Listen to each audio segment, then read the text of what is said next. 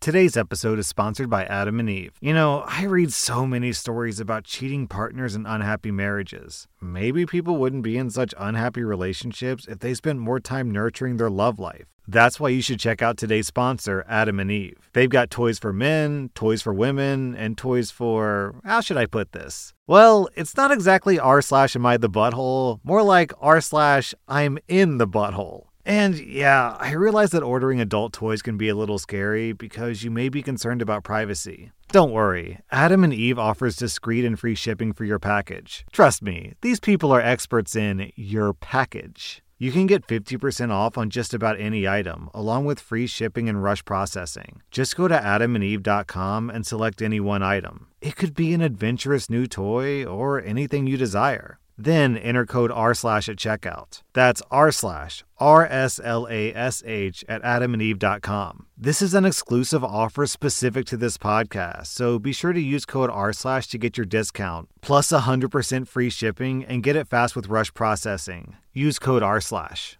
Today's episode is sponsored by ZocDoc. Life is full of compromise, but there's one thing in life that you should never compromise on your own health. That's why I like to use ZocDoc to find the best doctors for me. That's how I found my personal doctor, as well as the pediatrician for my little girl. ZocDoc is a free app and website where you can search and compare highly rated in network doctors near you and instantly book appointments with them online. Once you find the doctor you want, you can book them immediately. No more awkwardly waiting on hold with a receptionist. My favorite thing is that you can see doctor reviews. I mean, who wants to go to a doctor who makes you sit alone in a room for an hour and then rushes out after barely speaking to you? I love using ZocDoc because, to be honest, it's easy and I'm lazy. Go to ZocDoc.com slash RS and download the ZocDoc app for free. Then find and book a top-rated doctor today. That's ZocDoc.com slash RS. ZocDoc.com slash RS. Welcome to r slash petty revenge, where a cheating wife gets exactly what she asked for.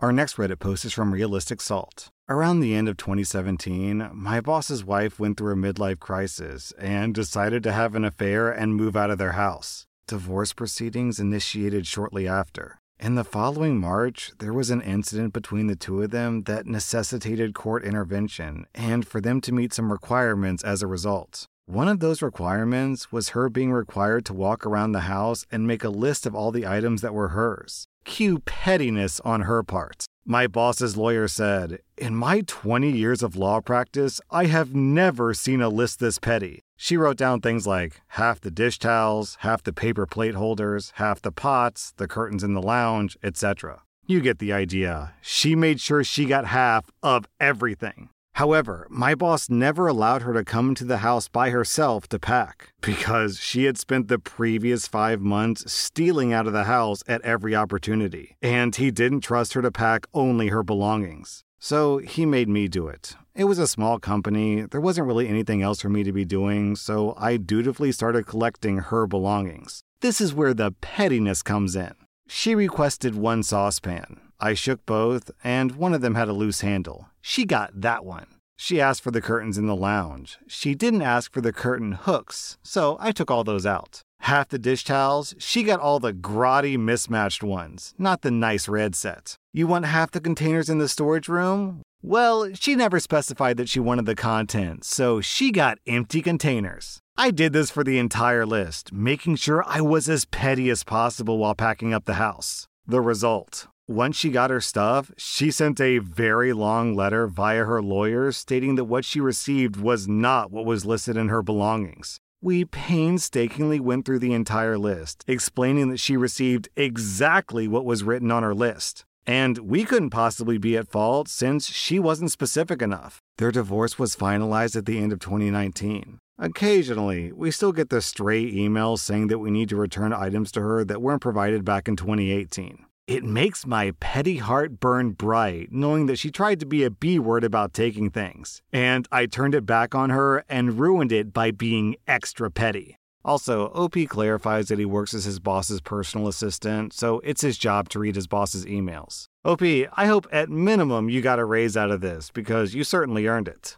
Our next Reddit post is from MRF. So, I'm an 18 year old woman, and my mother kicked me out today because I wouldn't let her financially take advantage of me. She told me to get out and take nothing with me. Then she left. I'm really fortunate that one of my friends lives in the same building as me, so we were able to take everything I owned in about three hours. I've been seeing this coming for a while, so most of my things were already packed away. Now, a little context about my friend. She, bless her heart, has the worst body odor I've ever smelled. It is bad. Like, it'll never completely come out of the fabric bad. And for the past three hours, we've been running up and down two flights of stairs carrying heavy boxes. So, as we sit on the couch, resting and taking the place in before we never return, I allow myself one petty thought. I grab my mother's pillow and hand it to my friend. She understands the assignment. That pillow goes under her armpits, her back, her chest, anywhere that it can soak up three hours worth of sweat.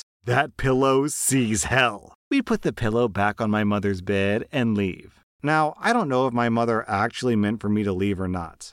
But when she gets home and sees my room empty, I hope she regrets chasing away the last person who cared for her.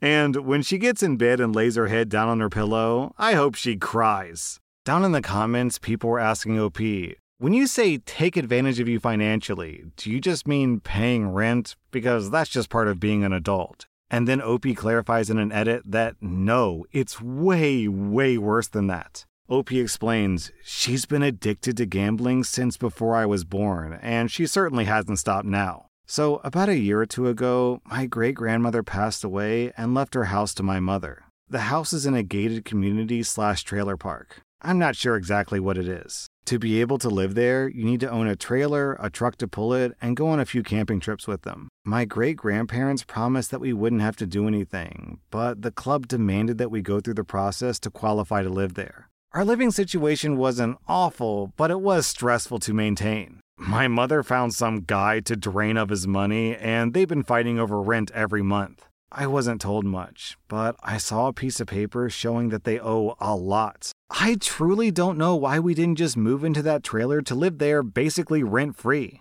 My mother claimed that it was so that I could finish high school with my friends, but I don't believe her. She didn't want to move into the trailer, but she didn't want to sell it either. She claimed that it was both because of sentimentality and because she knew that she would gamble away all the money the moment that it hit her bank account. I know my great grandmother's death was hard on her, and her grief made her spend more nights at the casino. I would almost feel sorry for her if she didn't make her 16 year old daughter comfort her at her grandmother's deathbed. So, once my mother burned any money she inherited, she pawned off the trailer and I assumed the truck too, but I never heard much about it. She pawned anything valuable she could find. She would often ask me for money to keep from losing them forever. She would often just ask for my money for any reason. Once she realized that she couldn't just win back enough money to get the trailer back, she started begging me for money. Not begging me, me, begging me to ask my dad for money. They've been separated since I was about 11, and they haven't spoken a word to each other since.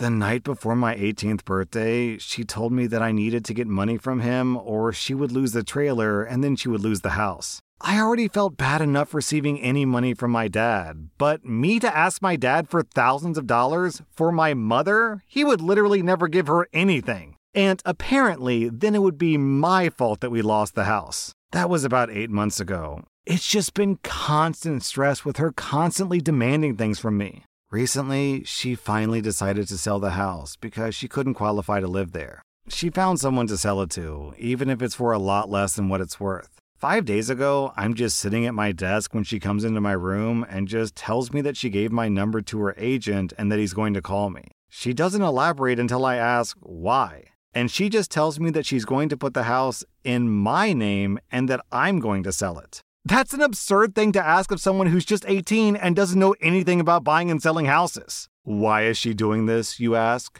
According to her, it's because of the taxes she owes. If the money went into her account, it would be used to pay for the taxes, and she wouldn't get to keep most of the money. Based on my understanding, this is tax evasion. My own mother wants to use me for tax evasion. Man, OP, it's worse than that. She doesn't just want to use you for tax evasion, she also wants to use you to pay her taxes. Because if you sell the house and the house is in your name, then you're on the hook for any taxes or fees. Our next Reddit post is from No Pomegranate. I was flying home from a work trip on American Airlines. Now, during this flight, a man was sitting next to me. He wasn't super tall, about average in height. He needed to go to the bathroom, so I got up to let him out, and when he came back, I let him in. As I sat back down, my leg hit his. I looked down to see his leg about halfway into my aisle, leaving me with about one third of the space that I had. I'm thinking he's gonna move, and he's got plenty of space because he doesn't have a bag under his seat, but he just keeps his leg there. I'm sitting side saddle in my seat at this point. I look at him, then at his leg, then back to him. He blatantly stares at me and then pulls out his phone and just starts playing on it. So, what I do is lift my foot and place it over his foot, setting the dirty sole of my Converses on what looks like new white Nikes. Fabric ones, too, not leather. He immediately whips his head up at me, and I, following his example, pull out my tablet and start reading. He pulls his foot away and had a nasty attitude the whole plane ride, but I got my space back. Our next Reddit post is from JHW. My neighbor and I aren't friends, but we wave when passing in vehicles or walking. About a year ago, my wife had ordered something for one of our kids, and it was delivered to the wrong house. Our house numbers and mailboxes are very similar and easy to confuse. Picture 668 and 688. After a couple of days, I called, and the carrier sent me a photo taken of the box on my neighbor's porch. So I walked over to retrieve it, and I was told, I brought it back to the shipping hub. I was heading in that direction anyways. When I asked why he didn't either text me or just walk next door, he didn't have an answer. Okay, very frustrating. It took five more days for our item to arrive, lol. Well, on Friday afternoon, I'm work from home, and I see a box is delivered to my porch. I go out to get it and see that it's my neighbor's package. On the small return portion of the shipping label, it says Lenovo laptop, one day rush, and the shipping sticker says like $31.39. Judging by the weight of the package, my neighbor ordered a laptop and had it rushed over. I picked up the package and went straight to the shipping center. You know, after all my errands were done, so I was walking in at around 4:50 p.m. I didn't want to risk that they would try to redeliver the package before the end of the day. Yesterday, my neighbor comes over to my place with a photo of the box on my front desk to ask if I have his box and that it's important. I respond, I brought it back to be redelivered. He looks almost enraged and says, Why? I said, That's the exact same question I asked you when you did it previously. I just thought that's what you wanted going forward. Lol. He was walking down my driveway, shaking his head extra dramatically. But what's good for one should be good for all. No? And the annoying thing about stories like this is you just know that guy's walking away thinking that OP is the butthole here. Dude, you started it. You're the one who burned this bridge and then turned around and was like, oh no, now I can't cross back over the canyon because the bridge is burned.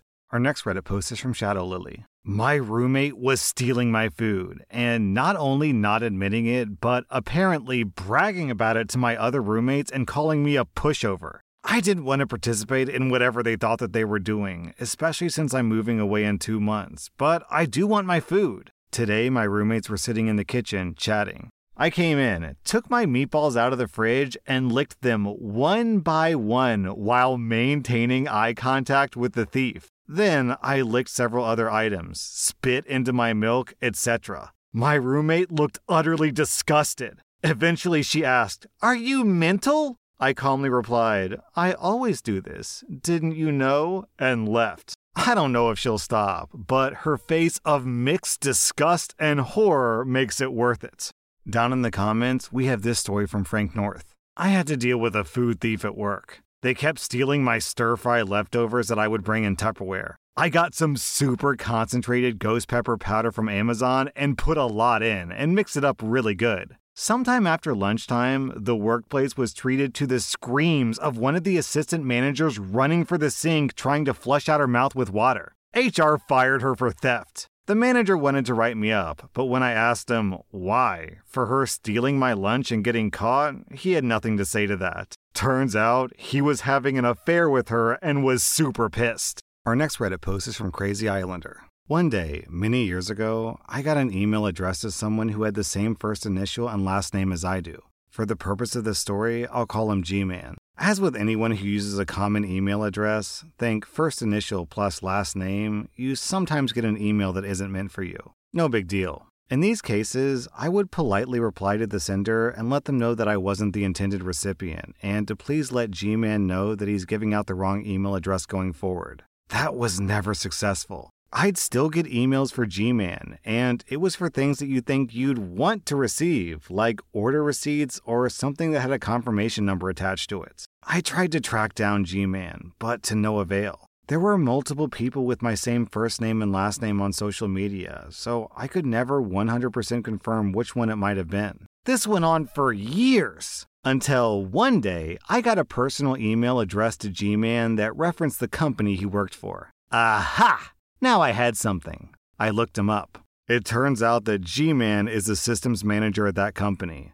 His LinkedIn bio says that he's an IT professional. That's interesting.